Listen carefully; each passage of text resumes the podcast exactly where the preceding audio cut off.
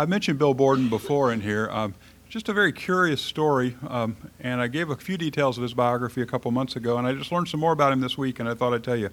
Bill Borden seemed to have everything. His parents were both descended from British aristocracy. He lived about 100 years ago. Uh, his dad made a, a, fortune in real estate in Chicago and then in silver mines in Colorado. In 1908, Bill Borden was 21 years old, and he personally was worth a million dollars, which, if, in today's equivalency, would be about 40 million. So this guy had it all. And according to the, the reports I've read, he was a good looking guy, well educated, people seemed to like him. Everything a guy could want, um, it seems. And yet, in 1912, at the age of 25, uh, he made headlines by giving it all away. Uh, he divided his fortune roughly in two and gave half of it to charitable uh, religious institutions in the United States, and the other half he gave to overseas missions. And he committed the rest of his life to uh, missionary work to the Muslim community. And he started it off by going to Egypt to learn um, Arabic. And turns out there wasn't much of his life left. He got, uh, what's it called, cerebrospinal meningitis, and he died very soon after he arrived in Cairo. So from the outside looking in, this guy, you know, what a waste. This guy had everything. He threw his money away, he threw his career away, threw his life away. And what, you know, what possible explanation, what possible good can come of that? And, and the only answer I've got is he's playing by a different set of rules than the uh, than the world is. He's living by a different system of rewards and penalties, and uh, I look forward to meeting this guy. He seems like kind of a cool character. He's one of those maybe who uh, actually this guy was first and last and first again. I think uh, this kind of how it looks to me. Money consciousness is sort of an epidemic, not just in our society. Please don't make the mistake of thinking, oh, we 21st century Americans are so bad because we're so greedy and mercenary and materialistic. When was it not that way?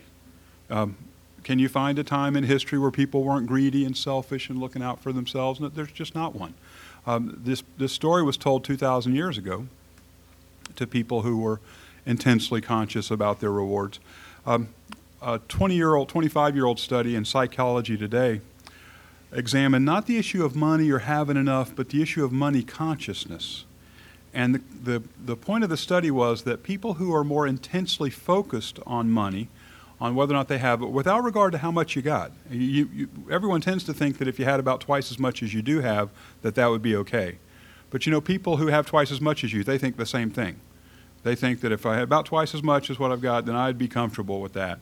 But wherever income level you are, statistically speaking, most Americans think a good bit more, uh, that, that much more would, would make things just perfect. Well, the more conscious you are of money, of your money, and how much you've got and don't have, the less likely you are to be involved in a satisfactory love relationship, and the more likely you are to be troubled by worry, anxiety, and loneliness. The last one on the list is kind of seems kind of bizarre to me. It's obvious if you don't think you got enough money, you're going to be troubled by worry. But loneliness, that seems to come out of left field, and yet the point is that that obsession with what am I getting, with getting my fair share, is going to affect all my other relationships and, and, and poison my other relationships. This is the end of the line. Uh, we, we've studied parables now for three months. This is our 12th parable, and we're going to finish the series on parables. Just so you know what's coming next, got a couple of standalone messages. Uh, Ann mentioned we're going to talk about missions next week. We're going to pray for Teresa and John and hear a little bit about their trip to Ethiopia. But most of you don't get to go to Ethiopia. Uh, so I'll, I'll give some encouragement on, at least not this year, I'll give some encouragement on how we can be missional here, here in Melbourne, here in Palm Bay. And um, that'll be next week. And then it'll be all about the graduates in two weeks. So their fans will be out at both services bragging on them and stuff like that. And I'm sure I'll do a little, probably more devotional style message. They'll climb every mountain kind of thing um, for the graduates. But uh, we'll have, uh, for, if you're new, um, we often do sort of an open mic thing where we uh, allow people to come up and just speak words of blessing to the graduates. We've never had four, uh, so uh, yeah, there may not be much time left for me to speak, and that's okay. Uh, that's two weeks. And then June 8th, it's Jared. I'll be in Kentucky, and then the four weeks from now, it'll be Father's Day. And my mom loaned me a book last week and asked me to do a series on man stuff. Um, and uh, you know, these are kind of words for a lifetime. Listen to your mom. And so I'm, uh, I'm going to take a hard look at that book, and, and we might start like a, a short men's series in June, and then do uh, the book of Esther uh, the rest of the summer. So that's sort of my plan for, uh, for the next few months. But By now, uh, many of you have learned the tools for how to look at a parable. Look for the surprise. This one's got a definite surprise. What would the audience expect? There's, there's a, some unmet expectations among the characters in this parable today. The audience sitting and listening to Jesus. This is an agricultural community. They would have had their own expectations. Who are the good guys and the bad guys? And really, the, the guy who gets corrected in this story, he's the key player. If you plug yourself into the parable, ask yourself, how am I like this guy? How can I avoid making the mistakes he made? That's how I, I think we can learn for today uh, what, what the Lord would have us take away from here. Who's the audience? We've seen a wide variety of audiences in the parables. This one's another parable for the disciples. Jesus is teaching his disciples how to avoid some of the pitfalls of discipleship. I think the Holy Spirit is teaching us today how to avoid some of the pitfalls of discipleship. Look for the context in order to understand the parable. This is Matthew chapter 20. In the previous chapter, chapter 19, uh, there's a very familiar story. I've done messages on it. It's a whole sermon, but I'm not going to do the whole story now. Jesus meets the rich young ruler, and the rich young ruler says, What must I do to be saved? And Jesus cuts right through all his religious talk and zeroes in on his number one problem. And the number one problem is right. What? He cared too much about money. Fact, Jesus tells him in, in uh, Matthew 19 21, If you want to be perfect, go sell your possessions and give to the poor, and you will have treasure in heaven. Then come follow me. Well, the disciples are watching that, and Peter listens into the, he focuses on the treasure in heaven part. And so Jesus tells this guy, Go give up all you've got, come follow me, and you're going to have treasure in heaven. And Peter's thinking, Hey, I've already done that. I've, I did give up everything, my, my fishing business or uh, whatever else they gave up. And, and I, here I am following Jesus, so am I going to get that treasure in heaven? And Peter's wanting to know what's in it for me. And so here's what he asks. Uh, this is verse 27. Peter answered him, We've left everything to follow you. What then will there be for us? This sounds like a rebuke from Jesus, maybe, but I don't think it is. I think Jesus is affirming Peter and saying, Yeah, I know you did that, and it's going to be good for you. Jesus said to them, I tell you the truth, at the renewal of all things, when the Son of Man sits on his glorious throne, you who have followed me will also sit on 12 thrones, judging the 12 tribes of Israel. So Jesus is the renewal of all things. I think that's the you know, new heaven and new earth. The Son of Man, Jesus is talking about himself there. That's his favorite name for himself. Um, I don't think this is a promise for all of us. I think it's a pro- promise for the 12 who were following Jesus. I don't think we're going to all take turns on the 12 thrones. I think that's for them. Um, but the next promise is for us. Verse 29 And everyone who has left houses or brothers or sisters or father or mother or children or fields for my sake will receive a hundred times as much and will inherit eternal life. But many who are first will be last, and many who are last will be first. Uh, here's an example of a phrase that I think is kind of a literary device, kind of a hyperbole. I don't think it would be. I don't think you should do the math, multiply whatever you got now by a hundred. And who who really wants a hundred husbands? I mean, that seems that's that's not really advantageous, right? Or 300 kids, or you know, that doesn't that that seems like too much of a good thing. I'm thinking, and so uh, the point I think Jesus is making here is you give up whatever you, whatever you sacrifice for my sake you're not going to show up in heaven feeling like you got a bad deal. Uh, the blessings I pour out on you will overwhelm you, and you to the point that uh, um, whatever you gave up for my sake will seem insignificant in comparison. Notice the ending phrase many who are first will be last, and many who are last will be first. That should sound familiar. That's the end of the parable that Sharon read. And so there's a clear connection between the words that P- Jesus spoke to Peter and then the parable he, he uses to illustrate. So, what was the rich young ruler's problem? That he, did, that he loved money more than God, or that he just didn't see a good investment uh, uh, when it was in front of him? You know, he could have had a hundred, he, he, was rich, could have had a hundredfold, right? Um, I don't really think that's the point either. I think the point is his heart was with his money and not with following God, not with serving God. He wanted to look like he was doing great things for God but, but not really wanted to pay the price. This concept of eternal rewards, the, you gave away the book The Treasure Principle by Randy Alcorn a year or two ago. Uh, the idea that you can't take it with you, but you can send some of it on ahead. This is over and over again in Matthew. Oftentimes the gospel writers will take a theme and keep coming back to it. Luke's big on social justice. Luke's, um, Luke's big on like trading places stories.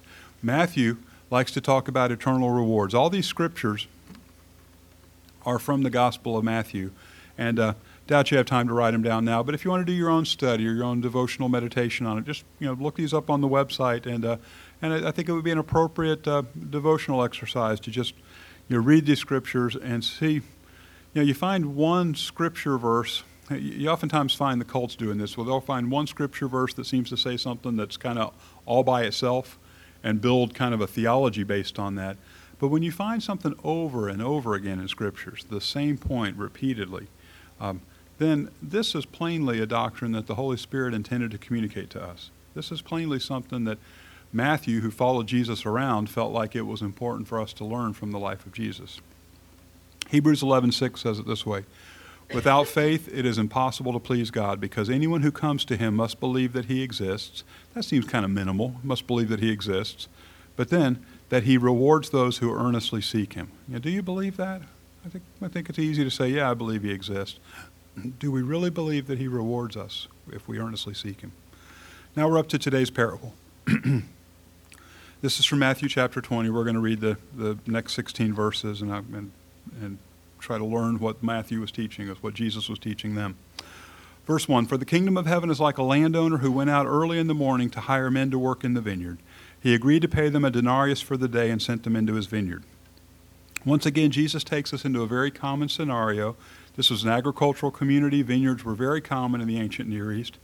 Um, first one I remember from Scripture is Noah's. Noah planted a vineyard, and uh, got him in a little trouble, as I as I remember, and uh, or, or his sons. Uh, that's that story. You know, he didn't go down to the store and buy his wine. He had to plant his own vineyard after he got off the ark, and so uh, vineyards are very common in the ancient Near East, and they're often used sort of as a metaphor for God's blessing. Like if your vineyards are full, that that shows God's bountiful blessing. This um, way of recruiting workers, um, it's kind of similar to what you might see today in the. Is there a place? There's a place downtown called the Casual Labor Pickup Point, right? Where if you if you need a few guys to work for you just for the day, you take your pickup truck and load them up, and then you pay them at the end of the day what they earn for the day, right? Uh, well, this was a common scenario back then where people would go to a um, workers, day laborers, agricultural workers, would go to a, a, central location like the marketplace, and people who needed workers, especially during harvest time, would just go recruit them to come work on the harvest. Uh, this early in the morning, probably think uh, sunrise, so for the purposes of our math, let's figure about 6 a.m. And a denarius. It's not really important to understand this to turn it into U.S. dollars, but the point is it's a day's wage. It was commonly understood to be a fair amount of pay for a day. It was also believed to be what a family needed to get by. Uh, and so these are not going to be rich laborers. They're, you know, they're casual farm laborers getting daily work. But if they don't, they can't make it if they don't get a denarius. And that, that's going to be key. Uh, Matthew, uh, let's, let's go on to verse 3. About the third hour, he went out and saw others standing in the marketplace doing nothing. He told them, You also go and work in my vineyard, and I'll pay you whatever is right. So they went. Third hour, that's going to be about 9 a.m. Notice there's a difference here. He doesn't contract with them to pay him a denarius or three fourths of a denarius, which would have been fair. He just says, I'll pay you whatever's right. And so they trusted him to make good on that promise and to pay him a fair wage. And so they went out and worked without really agreeing ahead of time what, is, what the money's going to be. Verse 5 He went out again about the sixth hour, and the ninth hour, and did the same thing. About the eleventh hour, he went out and found still others standing around. He asked them, Why have you been standing here all day long? So, sixth hour is about noon, ninth hour is about uh, 3 o'clock, uh, the eleventh hour is about 5 o'clock, and the day is going to end, the workday is going to end about 6. So, it's an hour before quitting time, he actually approaches the last set of guys. They give a pretty lame excuse. Uh, verse 7 No one has hired us, they answered. He said to them, You also go work in my vineyard. At this point, it's starting to look to me like kind of a New Deal kind of a work program here. Where do you think that he's hiring them because he needs some guys to come work for one hour, or is he looking for an opportunity to give a to pay guys uh, to to spread out some blessing among workers who need the money? I don't know. That might be reading too much into the parable, but that's kind of how it looks to me. When evening came, the owner of the vineyard said to his foreman, Call the workers and pay them their wages, beginning with the last hired and going on to the first. This again would have been very common to the people who were listening to Jesus. Old Testament law required daily pay for farm laborers, and the reason for that is they were usually so impoverished that they needed it today. You know, they didn't have any savings to live off of. Um, let's finish the story. Verse 9. Well, not quite yet. The workers who were hired about the 11th hour came, and each received a denarius. Now, here's the key part, the, uh, the pivotal part of the story. So, you know, why did the guys who were last hired get paid first? I, I don't have a good explanation for that, except it drives the story. You got to be able to, the, the, the first hired guys need to see this in order to respond. So when those came who were hired first, they expected to receive more, but each one of them also received a denarius. Okay, let's, let's talk about a couple things with that verse. They expected to receive more. I think here's really where the problem started. The guys who'd worked all day are standing in line, and they're watching the guys who came later get their full day's pay for just an hour's work, or three hours' work, or six hours' work. And then although they'd made a, a, contractual arrangement to work for a day for a denarius, they started to have these expectations in their head that they were going to get a better deal. Now, I've seen lots of hurt result, lots of conflict, lots of broken relationships result from unmet expectations. Sometimes reasonable. I mean, it's, it's not unreasonable that they would expect, gosh, this guy's just throwing money away. Maybe he'll throw some to me. That's not an unreasonable expectation but it's going to be unmet and it's going to leave some bitter disappointment. And so, whether reasonable or unreasonable, the caution I would take from this is I found in my own life when I place expectations on people, sometimes disappointment can result whether they've done anything that I could identify as wrong or not, they just didn't do it the way I expected them to. And sometimes I've caught myself, you know, with kind of a bad attitude. And, and as I took a step back and asked myself the question, I had to admit this attitude doesn't come from anything except my expectations not being met, not from anything wrong or not from any any any good reason for me to be in, entitled to this. And I think uh, uh, that's sort of a warning for us all. So, what's the math here? You work an hour, you get a denarius. You work 12 hours, you get a denarius. It doesn't really add up. Uh, verse 11. When they received it, their, their day's pay, they began to grumble against the landowner. These men who were hired last worked only one hour, they said, and you have made them equal to us who have borne the burden of the work and the heat of the day. It makes sense. It's not fair. Yet the grumbling crosses a line. And that's the part of the parable. This is the part of the parable where Jesus is, I, I think, would encourage us to put yourself in that place because we can be, if we put ourselves in the position of the guy who looks around and sees, gosh, if they got that treatment, I deserve better, then, uh, then I think we can learn the message that Jesus is trying to bring us today. Here's the answer, the owner's answer, verse 13. Friend, I'm not being unfair to you. Didn't you agree to work for a denarius? Take your pay and go. I want to give the man who was hired last the same as I gave you. It was a common belief back then that a denarius was what it took to, for a family to subsist for a day. And so it's, it's my opinion that the owner wanted to just bless the later workers and give them enough to, to feed their families, take care of their families. He was fair to all of them. He was generous to many of them, and he was outrageously generous to, to some of them, wasn't he? And it was that outrageous generosity on one hand that led the others to grumble, not any unfairness, just different levels of generosity. Verse 15 Don't I have the right to do what I want with my own money? Of course, he does because you probably figured this out by now. The landowner's God, so yeah, he does have the right to do it every once. Or are you envious because I'm generous?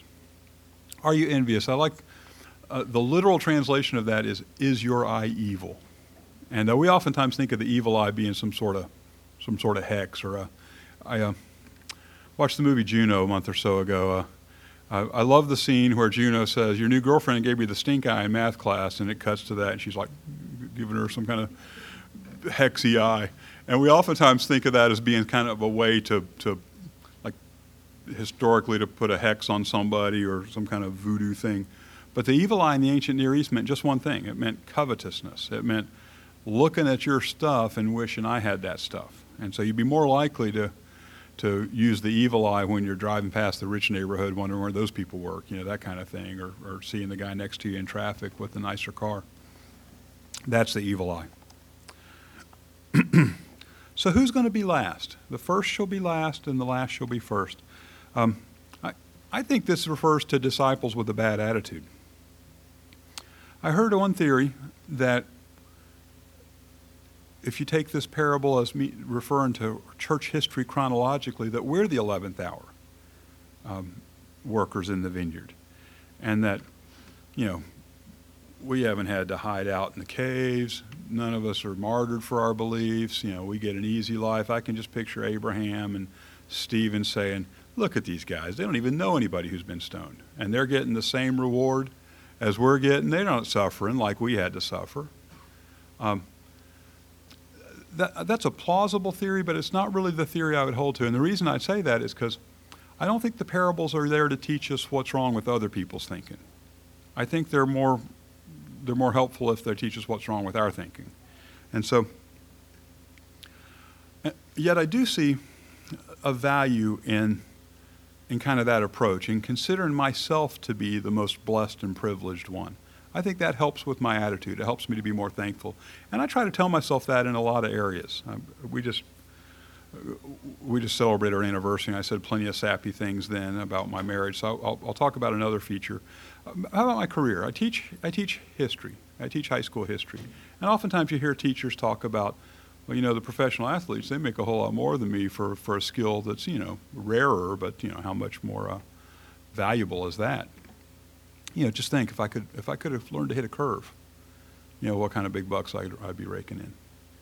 But uh, there's another way of looking at it, and that is, you know, during the school year, I'm talking after school starts and before it ends, I get four weeks off. That's not even counting summer vacation. That's that's in the middle of the school year.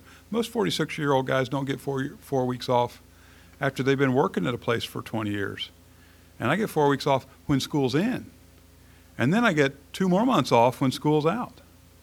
And, and you know what? I don't have to worry about some young rookie taking my job because he's younger and faster than me. In fact, I'm a history teacher. Being older is, is better. Um, I, can, I can remember the last few chapters. I don't even have to read the book. Um, and so I could look and, and, think about those guys, those professional athletes. They, they can't take any time off. They got to stay in shape all, all during the off season because they show up for camp and there's some rookie just desperate to take his job and work at it. And so, know, there's a there's a relaxation and a comfort and really just an easiness to my job that a whole lot of careers don't have. And so I could it would be possible to whine about the money. I, I, I hear people doing it, but it makes a whole lot more sense to me to celebrate the, the beneficial features, and there are plenty. Um, and so it's the same job, whether I grumble about it or I celebrate it, but I'm not the same whether I grumble about it or celebrate it. I'm, I'm different when I celebrate it than I am when I grumble about it. Um, my kids are another example of that. You know, my dad had three teenage sons when he went into the ministry, and I had two teenagers when I went into the ministry. And uh, I know about the law of sowing and reaping, but I got a much better deal than my dad did. Um, my, my two teenage kids were much more supportive of my work, where my dad my dad's teenage sons were not much help to him. Um, in fact, subtracted from his efforts. And so, you know, when I when I went into the ministry, I remember thinking and kind of praying, you know, I'm aware of sowing and reaping. I deserve a lack of support from my kids, even some undermining. And yet that didn't happen. I mean, you guys, you know, you know my story, you know my kids, know that, uh, you know, my kids have been wonderful to me. And, uh, and so uh, the, my point is this, telling myself I'm the lucky one, I think is a healthy spiritual thing to do. It's a, it just makes me a nicer person to be around than when I tell myself, when I look around at this guy and that guy and think, well, how's he got that? You know, what's, what's his deal? I think about churches. You know, we, we have expectations or, or desires uh, for our church to grow, and yet a, a desperate rush about that doesn't seem appropriate to me. And from reading the literature among ministers, uh, every size church has its own set of issues. There's a church an hour or two away from us where they're bitterly divided over the question of whether to display the flag in the church, the American flag. And the pastor took it down a month or so ago, and he's received death threats from his congregation for his, I guess, lack of patriotism, is I think the, the, the point of that. And I was reading that, and I think, you know, I guess every church has its issues, but I'm glad I don't have that one. Um, and, uh, you know, there is no flag here, I confess, uh, but we've never had one. I didn't take it down. Uh, um, and so, um, my, my point is, I, I trust, I've trusted, I prefer to trust that God's got us in the place He wants us and will help us develop and grow at His pace when we're ready. Gosh, what if we'd have had, what if we'd have had that load of kids two months ago? Squeeze the poor things into those two rooms back there. That just, you know, we'd have done the best we could with them, but it wouldn't have been as good as we'd like to do with them. And now, you know, God has given us a better place for them. So I'm, I see God kind of looking out for us that way. And so what I found is sometimes the circumstances can be the same, but the only thing I can really control is my attitude. Um, and and I can, if I if I look at it the right way, I can find myself to be. I find that I'll have an easier time living it with my with it myself, and I'll be easier to live with. Uh, Gary Inrig has been my guide through these parables. I've been reading a book by him, and, and the best thing he did for me is help me figure out which parable to do next week, which was very cool. Um, when I did the Psalms, I spent an embarrassing amount of time each week deciding which Psalm to do next. You know, there are 150, and so choosing the one to do would take me to the middle of the week, and then I'd have to really get busy. So uh, by using Inrig's book, I was able to just follow his pattern for which, which parable to study next. But I also have found his articles to be very helpful. Um, he identified three dangers that all disciples face once they come to Jesus. First of all, he described what's called a commercial spirit, the all I want is my fair share idea, the, the, the mercenary attitude where, like, am I going to get my hundredfold? And uh, I read a story this week about Rees Howells. Maybe you remember that name. He was a Welsh coal miner who was saved in the revivals about 100 years ago. And then he had a dual career coal miner slash revival preacher and yet he couldn't give up the coal mining because he had to provide for his family. So this was a typical day for Rees Howells. He'd work 12 hours in the coal mines, not an easy life, and then he would walk two miles to a neighboring village and he would lead a Bible study every night. And then after the Bible study, he would walk two miles home. Time to go to bed so you can start it all up another day. Um, and that was his life for years. One day he walked to and from Bible study on, on a stormy day and um, it, there was a downpour all, on his way home. And by the time he gets home, he's just drenched. And his dad said this to him. His dad met him, and he said, "You know, I wouldn't have walked there and back tonight for 20 pounds. Remember, they're Welsh. About 20 bucks, 100 years ago." So the dad says, "I wouldn't have walked there and back tonight for 20 pounds." And Rees Howells' answer to me is just so instructive. He said, "Neither would I." I wouldn't do it for 20 pounds either. It's definitely definitely not worth 20 pounds. So why is he doing it? He's doing it because of another system.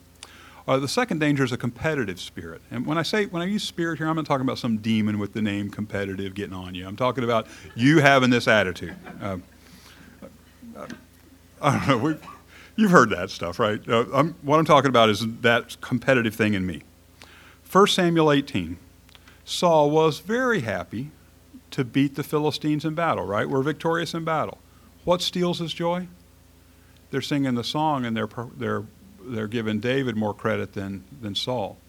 And so his, his excitement over the victory turns very bitter because now he's not the guy who's the hero of the song David is.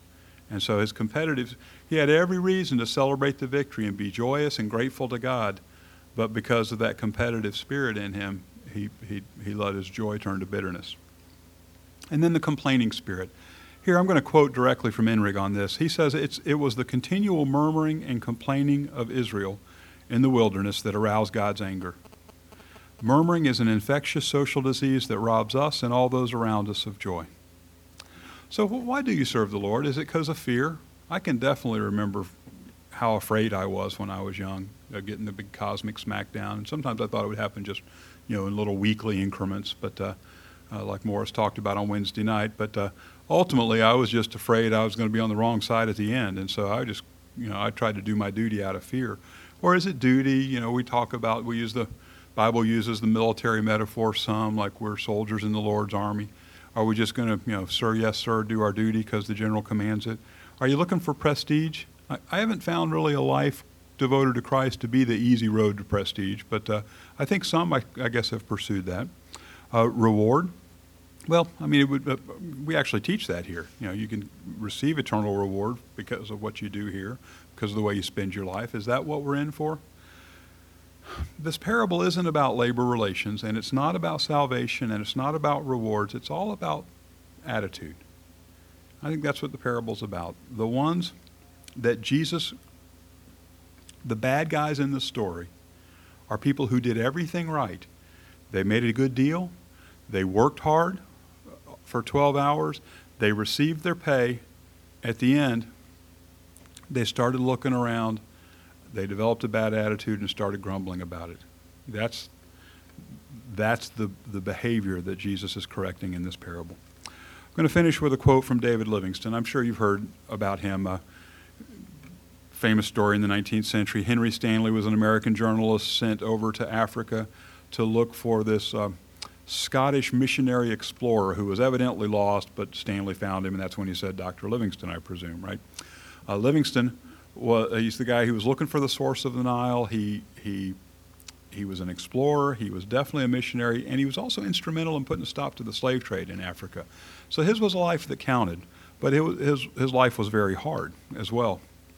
He ultimately died in Africa, and he did something that's going to sound very creepy to you and me, but uh, was quite common in the 19th century. If, if there was somebody who was really celebrated for his good work, they wouldn't just bury him all at once. They'd bury him in parts because everybody wanted a little piece of him. And so they, they cut his heart out and buried that in Africa, and most of him is buried in Westminster Abbey. So that's the guy. So if you go to London and, and see his grave in Westminster Abbey, that's just most of him. Um, um, and there was this symbolic idea that you know his heart was in Africa because that's where he you know he spent his career. But here's what he had to say about serving the Lord. He said it on December 4th, 1857. I personally have never ceased to rejoice that God has entrusted me with this service. People talk a lot about the sacrifice involved in devoting my life to Africa, but can this be called a sacrifice at all if we give back to God a little of what we owe Him? Now, I'm not sure, but I think that 150 years ago, David Livingstone invented that thing where you put quotes around your words like that. Because uh, actually, I can't I can't explain why that is. I think the whole thing is a quote. Um, so I'm not sure why there's quotes within that. Um, he goes on to say this, say this, and we owe him so much that we shall never be able to pay off our debt.